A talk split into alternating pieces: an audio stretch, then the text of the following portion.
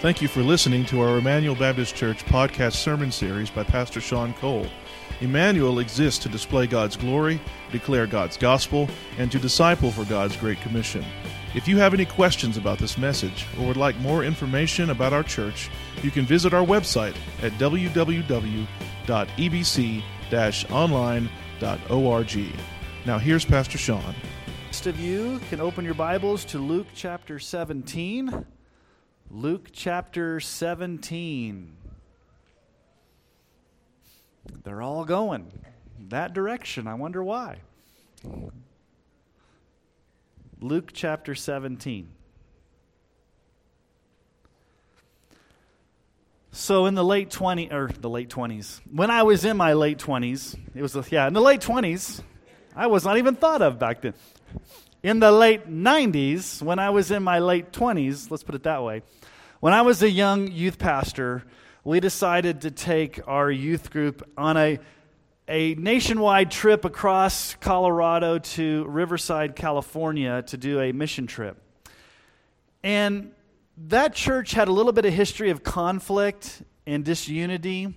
And so my senior pastor was a little worried that I was kind of a greenhorn and I was inexperienced. And so he decided to tag along on the trip as we took 45 people in three 15 passenger vans across the country to California. And so at the end of the mission trip, we decided to do a fun day and take the kids to Knott's Berry Farm as a way to just kind of wind down and have fun. And so on that last morning of the trip, one of the female sponsors came over and began to, to rub the back of a middle school boy. Well, the middle school boy had a, a sunburn. And so he just erupted and got really mad at this lady, and they just had a, con- a confrontation. Well, this young man's mother was also a female sponsor. So those two female sponsors got into it. And I didn't know this was all happening because I was driving the van, and it, it, it reached a boiling point when we got to the parking lot of Knott's Berry Farm. And so these two moms, if you will, were trying to get people on their side, and the, the young middle school boy was pouting, and everybody was cranky. And so I get out to go up to the desk to get the tickets for Knott's Berry Farm, and my pastor said, Sean, come here. I said, What's going on? He goes, Here's what you're going to do. What do you mean, here's what I'm going to do? You're going to do it. I'm not going to do it. You're the youth pastor. We're not going into Knott's Berry Farm. You're not going to buy these tickets until these two ladies reconcile. Everybody's going to sit here in their seats until there's reconciliation. And I thought, that's kind of extreme. That's a little dicey. What do you mean everybody's going to be waiting on these two ladies to reconcile? And so he's like, this is what we're going to do. So I went to the one lady and said, here's what's going to happen. You're going to have to reconcile. I went to the other lady and her son. I said, Here's what's going to happen. You're going to have to reconcile. You're going to have to get together. And so eventually, begrudgingly, they, they apologized and they forgave one another. And everybody erupted on the, the vans. Hee-haw, we can go to Knott's Berry Farm now. And so here's the issue, the situation, okay? My experience all those years ago as a youth pastor and taking large groups across the country is that oftentimes I had more problems with the adult sponsors than I did with the teenagers. I've had my deal, I've had to deal with my fair share of conflict and disunity and factions within the church over the past 25 plus years of ministry. And here's the thing I've discovered oftentimes, not always, but oftentimes, it's over petty things. It's not over the deity of Christ. It's not over the virgin birth. It's not over the Trinity. It's not over the substitutionary atonement. It's over preferences and dumb stuff that people just don't get along. So, why is it so hard for Christians to get along at times? Why, why do we see disunity and factions and gossip and taking sides among those who profess the name of Christ? Well, Jesus knew, as sinners saved by grace, that we would have conflict in church. We would not get along. There would be disunity. And so he addresses it in the text we're looking at today. But before we get there, I just want to remind you of Paul's words in 1 Corinthians chapter 1 verse 10. I appeal to you, brothers, by the name of our Lord Jesus Christ, that all of you agree, and that there be no divisions among you, but that you be united in the same mind and the same judgment. That's the overall teaching of the Scripture. The believers in Christ are to degree, they're to be unified, we are to get along, to forgive, to be one family. And so, in our passage for this morning, Jesus addresses this issue head on. So, if you have your Bibles with you, let's look at Luke chapter 17. I find it interesting. Last week we talked about hell. This week we're talking about how to get along. Jesus knows how to address some issues, doesn't he? So just right on, here we go, right on into chapter 17, right on the heels of what we talked about last week. So, chapter 17, verse 1. He said to his disciples, Temptations to sin are sure to come, but woe to the one through whom they come. It would be better for him if a millstone were hung around his neck and he were cast into the sea than that he should cause one of these little ones to sin. Pay attention to yourselves. If your brother sins, rebuke him, and if he repents, forgive him. And if he sins against you seven times in the day and turns to you seven times saying, I repent, you must forgive him. And the apostle said to the Lord, Increase our faith.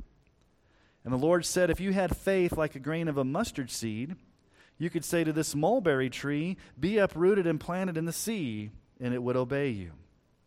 Will any one of you who has a servant plowing or keeping sheep say to him when he's come in from the field, Come at once and recline at the table? Will he not rather say to him, Prepare supper for me, and dress properly, and serve me while I eat and drink, and afterward you will eat and drink? Does he think? Does he thank the servant because he did what was commanded? So you also, when you've done all that you were commanded, say, We are unworthy servants. We have only done what was our duty. Now, at first glance, you may wonder, well, what's the theme of this passage? It seems like a bunch of unrelated sayings that Jesus is putting all together here. And, and we're going to look at four. Jesus gives four brief teachings, and we need to dive more deeply into the text to find out what the unifying theme is. And so here's the big, here's the big idea for this passage of Scripture. Here's the big picture. Here's the main, the main point. We desperately need God's grace to function properly as the family of God. We desperately need God's grace to function properly as the family of God, as the church, as brothers and sisters in Christ. We need to function properly as brothers and sisters in Christ. And how we do that is we desperately need God's grace to be able to do that. So let's see how Jesus addresses this. Now, previously, Jesus was addressing the Pharisees, but now, if you notice in verse 1, he turns to his disciples. It's very important he said to his disciples, he's talking to believers. He's talking to those that are following him. He's, he's directing this to how we, as brothers and sisters in Christ, interact with one another. And Jesus gives four teachings, four principles, four truths that show us how we desperately need God's grace to function properly as a church family. So let's explore these four teachings. Here's the first don't cause others to stumble in their faith. Don't cause others to stumble in their faith. We see this in verses 1 and 2. Now, Jesus says temptations to sin are sure to come.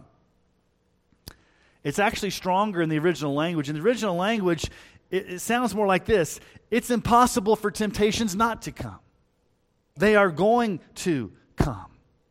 And the word used here for temptations, it's a very, it's a very key word in the original language. It's the word scandala, where we get our word scandalon or scandalize. It means an offense, a trap, a snare, a stumbling block you put in front of somebody else that that's going to cause them to stumble. So the issue is twofold here that Jesus is addressing. Number one, he's saying, you personally pay attention and make sure you don't sin.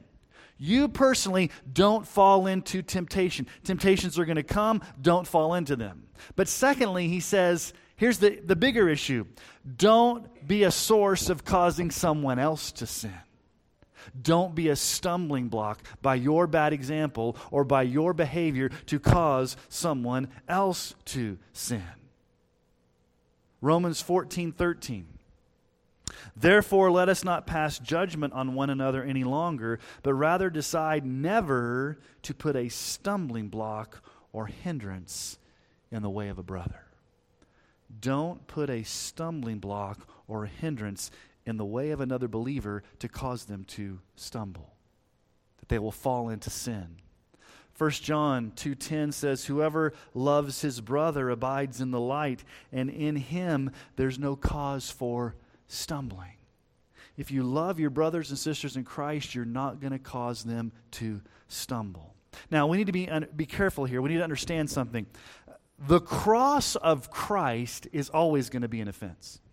The message of the gospel is always going to be offense. The world's going to look at our belief system. They're going to laugh at us. They're going to malign us. They're going to sideline us. They're going to say all manner of, of crazy things about us. They're going to be offended by the message. And we need to expect that. The message of the gospel, the message of the cross is offensive. But listen to the wisdom of J.C. Ryle and what he says. He says, The cross of Christ will always give offense let us not increase that offense by carelessness in our daily lives. The non believer cannot be expected to love the gospel, but let us not disgust him by our inconsistency. Don't let your inconsistent, careless life be an offense to somebody else. Now, Jesus is addressing particularly how we put stumbling blocks in front of other believers, I think, and especially new believers. Notice what he says in verse 2 It would be better for him if a millstone were hung around his neck and he were cast into the sea than he should cause one of these little ones to stumble. Little ones. Now, who's the little ones that Jesus is talking about here? Now, some scholars would say he's specifically talking about children, and I, and I can buy that. It could be literally children, but I think in the context of what we see here, I think Jesus is addressing new believers, impressionable believers, those who are new Christians. In other words, new baby Christians need positive role models to look at so that they can emulate what it's like to be a Christian. And we don't want to, as more mature Christians, cause them to stumble, put a bad example in front of them. Now, what's a millstone? He said, It would be better if you put a millstone around his neck and he were cast into the sea. Now, what's a millstone? Okay, this huge, circular, big piece of concrete, probably not concrete back then, but stone that was pulled by donkeys or mules and it would crush the wheat. And so Jesus is using exaggeration here for, for an image, a visual image. You're tying this huge boulder around your neck, and you're immediately going to be uh, cast into the bottom of the sea. But I want you to notice the wording that Jesus uses. You don't get this in your English translations. The word scandala, at the end there of verse 3 that he should cause one of these little ones to sin? The word sin there is the word scandalize. It's the same word used earlier for temptation. In other words, if you put a stumbling block in front of a younger a younger believer or even a younger child, take it both ways, Jesus is saying that's a big deal. It's a huge deal. So the question is how do we put stumbling blocks in front of others? How do we trip up others? How do we set bad examples? Well, you've probably heard this hypocritical statement, haven't you? Do as I say, not as I do. That's one way you can put a stumbling block in front of somebody else. You can gossip. You can backbite. You can try to get people to take up your offense. You can actually lead someone into sexual sin or into temptation or into immorality. You can be prideful and puff yourselves up and make other people fear and feel inferior. You see, the issue is, is that children, if he's talking about children or he's talking about young believers, both are vulnerable and impressionable, and they need solid, positive role models to lead them into godliness and not into sin. Now, I'm going to pick on my youth group when I was a teenager. When I was a teenager, there were some high school students in my youth group that were not the best examples to the middle schoolers. So one day, and this was not me, so I'm not, I'm not implicating me, I'm implicating my friends, and you know who you are if you're watching online, and that's between you and the Lord. Um, so these older high school students were teaching middle school students how to play a game called poker, but with not, not poker. Okay? I'm trying to make it clean in here for the adults, okay? That involves something a little bit um, inappropriate. Okay, now guess where they were playing this poker game? On the stairs leading up to the baptistry in the church. Guess who caught them? The pastor went up there to try to get stuff ready for the baptism that Sunday and caught these kids red handed in the hallway of the baptistry playing inappropriate poker. High school students being a bad impression on middle school students they were being a stumbling block. And so we're not functioning properly as a church family when we put unnecessary stumbling blocks in front of younger, impressionable believers or children that would cause them to sin, that would purposely lead them into temptation. So Jesus says, Watch out for yourselves. Temptations are sure to come. It's impossible for you not to be tempted. Don't fall into temptation, but not only watch out for yourself, but make sure that you don't lead somebody else into sin by your putting a stumbling block in their way. So that's number one. Don't put a stumbling block in the way of other people to cause them to sin. Okay, here's the second truth that Jesus teaches from this passage of Scripture. Scripture. Second, seek reconciliation through forgiveness seek reconciliation through forgiveness. This is in verses 3 and 4. Verse 3 Pay attention to yourselves. If your brother sins, rebuke him, and if he repents, forgive him. We should not be an offense to others by putting a stumbling block, but we also should be quick to forgive when somebody offends us. Now, there's a clear order to how Jesus lays this out. If a brother or sister sins against you, notice what Jesus says there. If your brother sins, what do you do first? Rebuke him.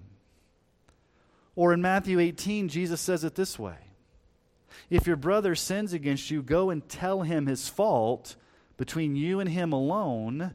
If he listens to you, you've gained your brother. Now, what does it mean to rebuke? What does it mean to rebuke? This word means to warn, it means to reprove, it means to prevent further sinning, it means to express strong disapproval. Let me tell you what it doesn't mean. This word does not mean to humiliate or to make someone feel inferior. But what it means is you go to another person and you speak the truth, you confront them, but you do it with love as Paul would say in Ephesians 4:15. Rather, speaking the truth in love, we are to grow up in every way into him who is the head, into Christ. So the purpose of rebuking someone that sinned against you is to do it in a loving way to prevent them from doing further sin, to, to confront them. Now, how should we rebuke? How should we rebuke another believer who sins against us? Well, we should do it with humility, not pride. We should do it with compassion, not harshness. And we should do it with a lot of prayer, not being impulsive. Galatians 6, 1 through 3. Brothers, if anyone is caught in any transgression, you who are spiritual should restore him. How? In a spirit of gentleness. But keep watch on yourself, lest you too be tempted. Bear one another's burdens and so fulfill the law of Christ. For if anyone thinks he's something when he's nothing, he deceives himself. That word restore, it's very interesting. In the classical Greek language, it meant to repair a bone or to repair a fishing net that was torn. The, the, the, the, picture is, is that you're mending or you're restoring relationships that have been broken. That's what your, your goal is, is to when you confront, the goal is to restore. Proverbs 27 8. Faithful are the wounds of a friend, profuse are the kisses of an enemy. So here's the issue we need to confront, we need to rebuke. We need to address sin. You can't avoid it. You can't ignore it. You can't brush it under the carpet. You see, here's one of the problems that I found in all my years of, of being around other Christians we don't like to confront. We don't like to rebuke. Who here likes conflict?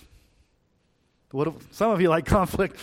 I'd rather just get it done. Um, most of us, uh, I will do the silent treatment. I'll ignore them. I'll hope it goes away. Or I'm going to go find other people that agree with me to pick up my offense and I will gossip about them behind my back, but I dare not go directly to them and rebuke them. That's too difficult. That's too hard.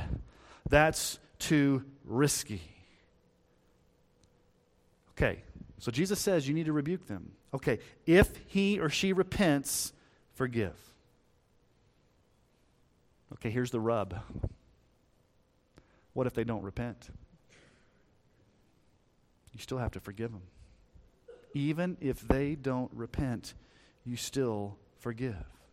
Because no, notice the illustration Jesus uses here.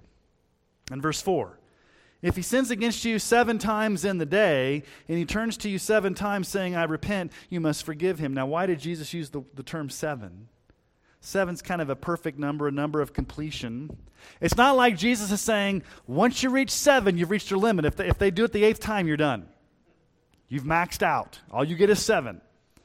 No, the point is, is that our forgiveness needs to be without limitation.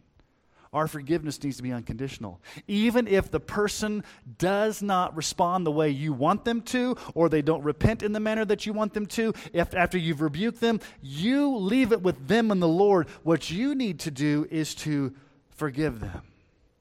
Ephesians 4:32. Be kind to one another, tenderhearted, forgiving one another as God in Christ forgave you. As God forgave you. I read this earlier, but I'll read it again. Colossians 3 12 through 13. Put on then, as God's chosen ones, holy and beloved, compassionate hearts, kindness, humility, meekness, and patience, bearing with one another. And if one has a complaint against another, forgiving each other. As the Lord has forgiven you, so you must also forgive. And then 2 Corinthians 13 11. Finally, brothers, rejoice aim for restoration, comfort one another, agree with one another, live in peace, and the God of love and peace will be with you. The Bible is very clear that forgiveness is not an option. I remember one time, very specifically, a person came into my office and they sat down in front of me on the couch in my study back there and they said, God has not called me to forgive this person. And I said, You're not listening to God. Because God tells you that you must forgive. Well, that's too hard. Yes. I'm not downplaying how hard it is, but you must forgive. Well, what if they don't repent? Or what, what if they do? Hold your horses. You're called to forgive. Now let's ask the question why? Why do we forgive? Well, did you catch what Paul said in both Ephesians and Colossians? We forgive because Christ first forgave us. Jesus forgave us without limitation. Jesus forgave us unconditionally. Jesus forgave us when he was hanging on the cross, dying for our sins, taking God's wrath that we deserved. He said, Father, forgive them, for they know not what they do. And so, because we've been generously forgiven by Jesus on the cross, we in turn generously forgive others who have offended us. Now, some of you are going to object, and I know you are. What about holding people accountable? What about just you're just enabling behavior, Pastor Sean? What about church discipline? Yes, those are very legitimate questions, and that's another sermon. And I can talk for days about those subjects. But for this particular passage of Scripture, let's just stick with what Jesus says. You confront them, they repent. Even if they don't repent, you forgive. We must forgive. Now, what does a lack of forgiveness look like? Remember, we're talking about brothers and sisters in Christ being the family of God. What does it look like when there's a lack of forgiveness? 1 Corinthians 3 3. For you're still of the flesh. For while there's jealousy and strife among you, are you not of the flesh and behaving only in a human way? When there's lack of forgiveness, you're operating in the flesh. You're operating in a God, an ungodly way. James 3 14 through 16. If you have bitter jealousy and selfish ambition in your hearts, do not boast and be false to the truth. This is not the wisdom that comes down from above, but is earthly, unspiritual, demonic. For while jealousy and selfish ambition exist, there will be disorder in every vile practice. I've said this before. When you think of something demonic, is the last thing you think about is disunity or lack of forgiveness or jealousy? James says that type of stuff is demonic. Okay, so the first two temptation or the first two teachings Jesus gives us here. Number 1, say no to temptation. But more importantly, not just say no for yourself, but don't lead somebody else into sin. Don't be a stumbling block. Don't cause one of these little ones to sin. And number 2, forgive. Confront with love and forgive. Now, at this point, I'm sure the disciples are looking at each other with eyes wide open. And they must have been thinking them to themselves, that's an impossibility, Jesus. Do you know what kind of world we live in? There's temptations all over the place, Jesus. How are we supposed to say no to sin? Jesus, you're asking me to not be a stumbling block? That's impossible. Jesus, you're asking me to get along with Peter? That's impossible. That guy's always putting his, his foot in his mouth. You're asking me to forgive? You don't know who I live with, Jesus. You don't know who I work with, Jesus. These are impossible things, especially when people have hurt me really bad. Jesus, what you're asking is impossible. I can't forgive. I can't do these things. These things are impossible, Jesus. Yes, they are. Which leads to Jesus' third teaching in the passage. Here's the third thing admit your weakness and your need for grace. Admit your weakness and your need for grace. We see this in verses 5 and 6. Okay, saying no to temptation and forgiving others who have hurt you are probably two of the hardest things you have to do as a Christian when you think about it. Struggling with sin and dealing with forgiveness, those are hard things to do. Those are tall orders. And Jesus is laying these demands on these disciples that go way beyond their natural abilities. So, what do they say? Look at verse 5. The apostle said to the Lord, Increase our faith. We need more faith, Jesus. What you're asking us to do is impossible. We're, we're weak.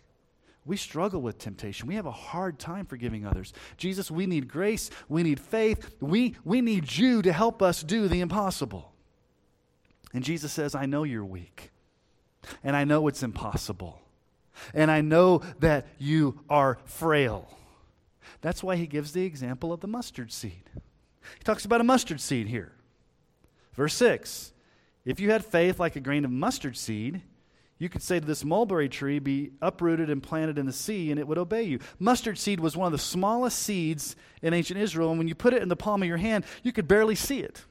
It's like a little fleck, a little speck You could barely see it. And Jesus is saying, That's what your faith looks like right now. That's what you guys are right now. You're weak, you're small, you're tiny. Yes, you are weak and small and tiny. But I can answer your prayer and increase your faith. So much so that this mulberry tree can be uprooted and put into the sea. Now, what's the mulberry tree? In ancient Israel, the mulberry tree was known for its very extensive root system.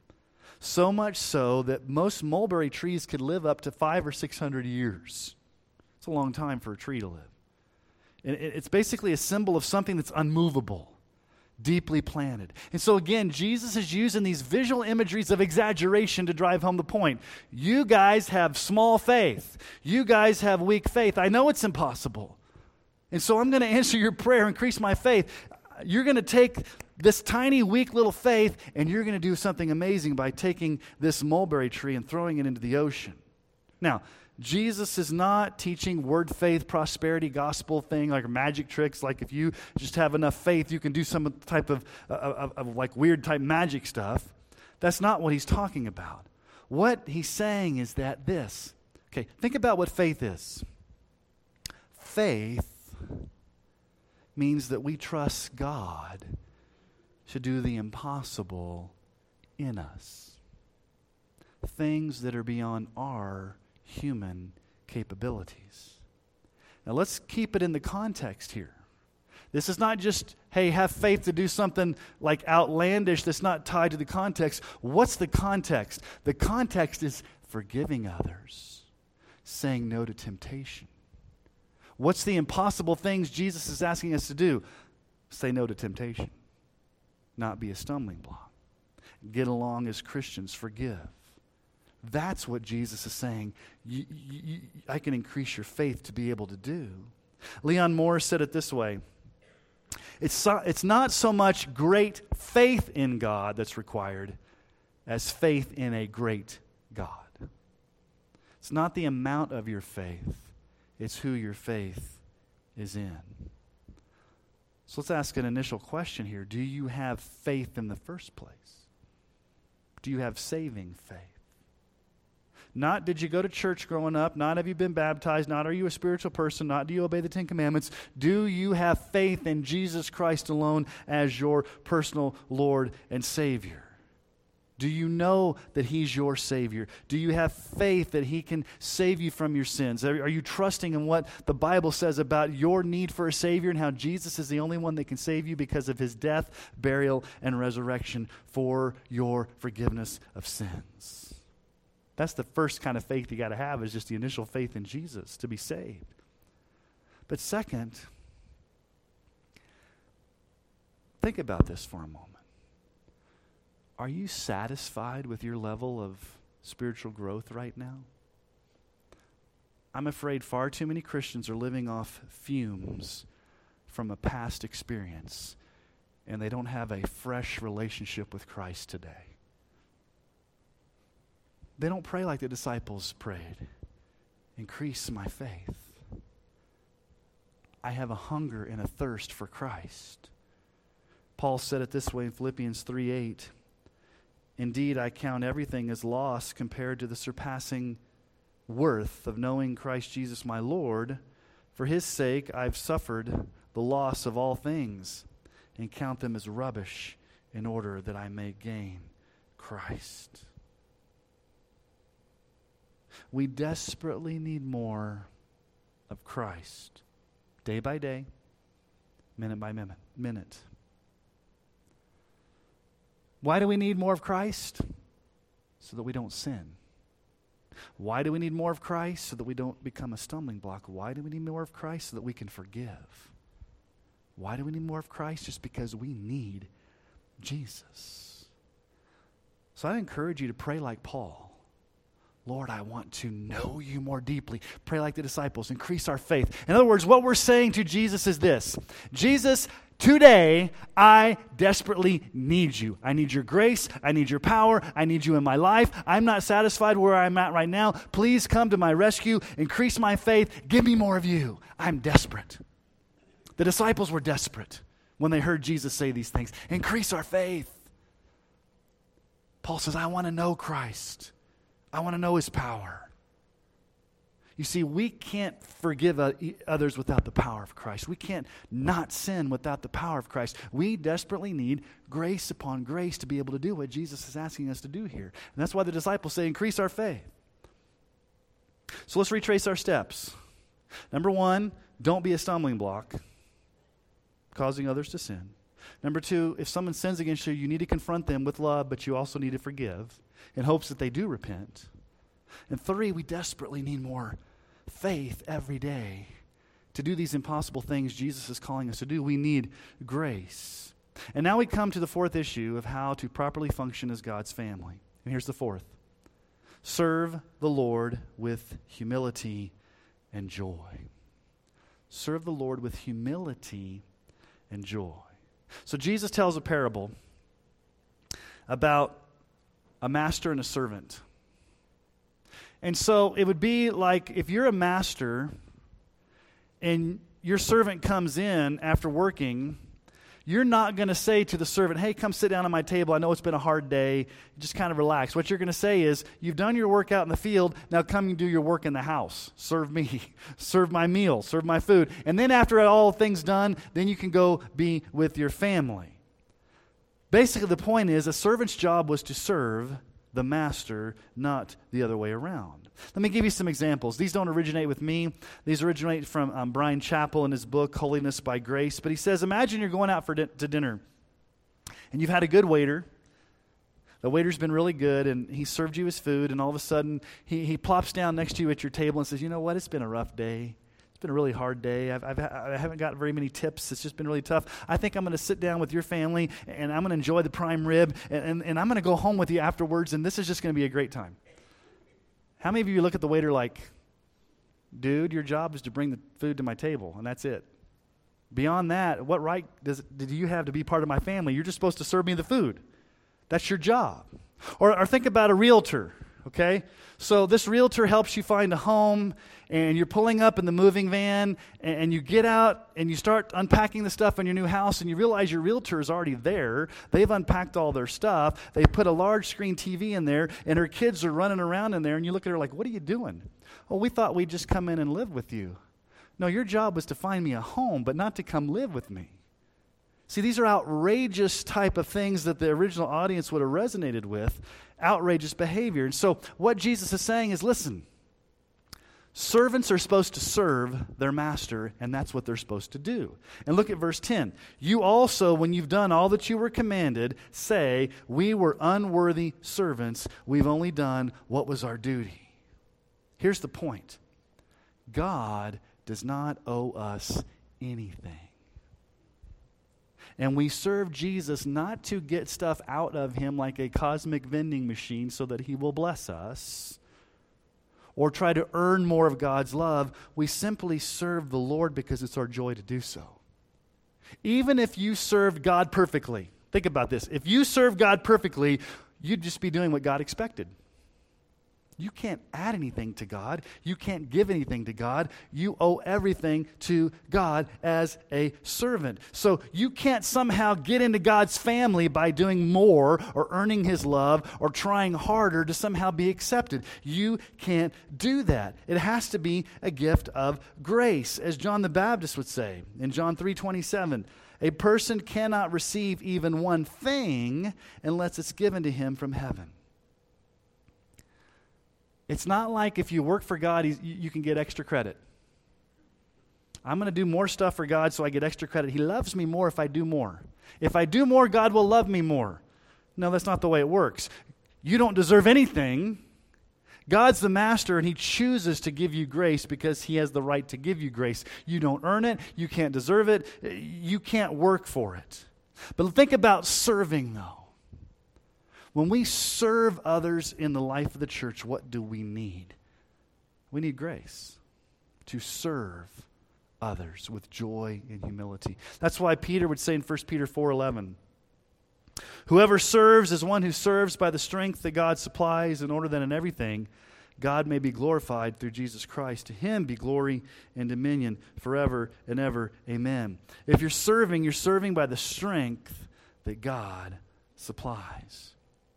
We don't serve to draw attention to ourselves. We don't serve God to try to earn extra credit. We don't serve to make others look at us or to make God look at us or God love us more or try to manipulate Him. We simply serve because it's our joy to do so, because God's the master and we're the servant. And we serve Him out of joy because we know we deserve nothing but His justice in hell, but God has shown us mercy on the cross. It's like what Paul would say in 1 Timothy 1:15. The saying is trustworthy and deserving of full acceptance that Christ Jesus came into the world to save sinners, of whom I'm the foremost. I'm the worst of sinners, but God saved me by grace. I'm not going to boast. I'm not going to try to earn God's approval. I'm not going to try to look good in front of other people. I'm just going to realize God has showered me with grace. I'm going to serve him with joy. Galatians 6:14. But far be it from me to boast except in the cross of our Lord Jesus Christ, by which the world has been crucified to me and I to the world. At the end of the day, we are unworthy servants, just doing what we're supposed to do. We can't earn God's favor. We don't deserve God's favor. God chooses to save us by grace. But think about who Jesus was. Jesus was the worthy servant. Jesus, do you think, think about this? Jesus, when he came to earth, he came to serve us. He served us by dying on the cross for our sins. He served us by rising again from the grave and he is Lord and Master in heaven, and he is King of kings and Lord of lords, and we don't deserve to be served. But here's the beauty. Okay, there's a role reversal in this parable. The whole issue is why in the world would the master invite the servants to the table? It's their job to serve. What does Jesus do? Jesus, as the master, invites us to the table and says, Come sit down and have a family meal. You're part of the family. You belong here. I died for you. I rose again for you. And God has adopted you into the family. You're not just a servant that just gets to be shoved to the side. You get to sit at the table. Sit down and have the meal. I will serve you with grace. And so here's the bottom line we need grace. We desperately need grace. Grace upon grace to function properly as a church family. And so, as we come to the Lord's table, I want to remind you of something. When the elders and the deacons go around and serve the elements, who's really serving us in the Lord's Supper? Jesus is serving us. He's the master who's invited us to the table, his table, the Lord's table. And as servants of the king, we take the elements with joy and we take the elements with humility and we realize afresh that we need his grace, we need his power. We're reminded of his cross and we're reminded of his grace. And so he invites us as the king to come to the table. And as we come to the table and as we eat the table together, I want to remind you also the Lord's Supper is a family meal. I'm going to I'm going to meddle here a little bit. I do not like churches that give you a little cup on the way out and say, go celebrate the Lord's Supper out in your car because we don't have time to do it in the worship service. To me, that's blasphemy. And, and that'd be a strong statement to say. Maybe not blasphemy, maybe ill advised. It's called communion for a purpose. And the reason it's called communion is because not only do we commune with our Heavenly Father, but we also commune with one another. And so we take the Lord's Supper as a family meal, as brothers and sisters of Christ, and we do the Lord's Supper together, looking out at our church family, looking up at Jesus, looking back at his death, and looking forward to his second coming. But we do it together. And as we do it together, we need his grace to be able to function together, to forgive one another, to not sin, to hold each other accountable, to encourage one another. And I don't know about you, but those are hard things to do, and so we need grace. And so when we come to the Lord's Supper, it's not a way to, to, to be beaten up by guilt for all the sin you've done. It's a way to be reminded that Jesus is serving us in the supper his grace, and we desperately need him day by day. So as we take the family meal together, let's be reminded that the Master Jesus has invited us to his table, and he says, Come, eat. You're part of the family.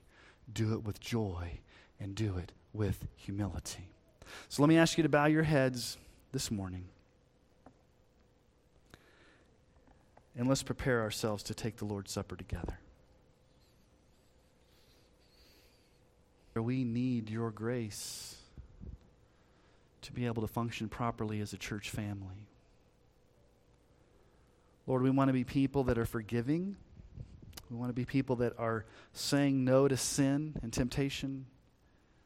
We want to be positive examples to those that are younger in the faith and even those that are younger children that we have influence over. Lord, we want to serve you with joy and humility. We want to be united. We want to get along. We want to, to be, be unified as a church family. And Lord, we know that that requires grace. And that's not something we can produce, it's something you give to us as a gift. And so, Lord, as we, as we take the elements this morning in the Lord's Supper, we're reminded that it is a meal that you serve us, Jesus. And as we take the meal together, we're reminded of your body and your blood, your blood being shed and your body being broken for us. And we're doing it in remembrance of you, Jesus.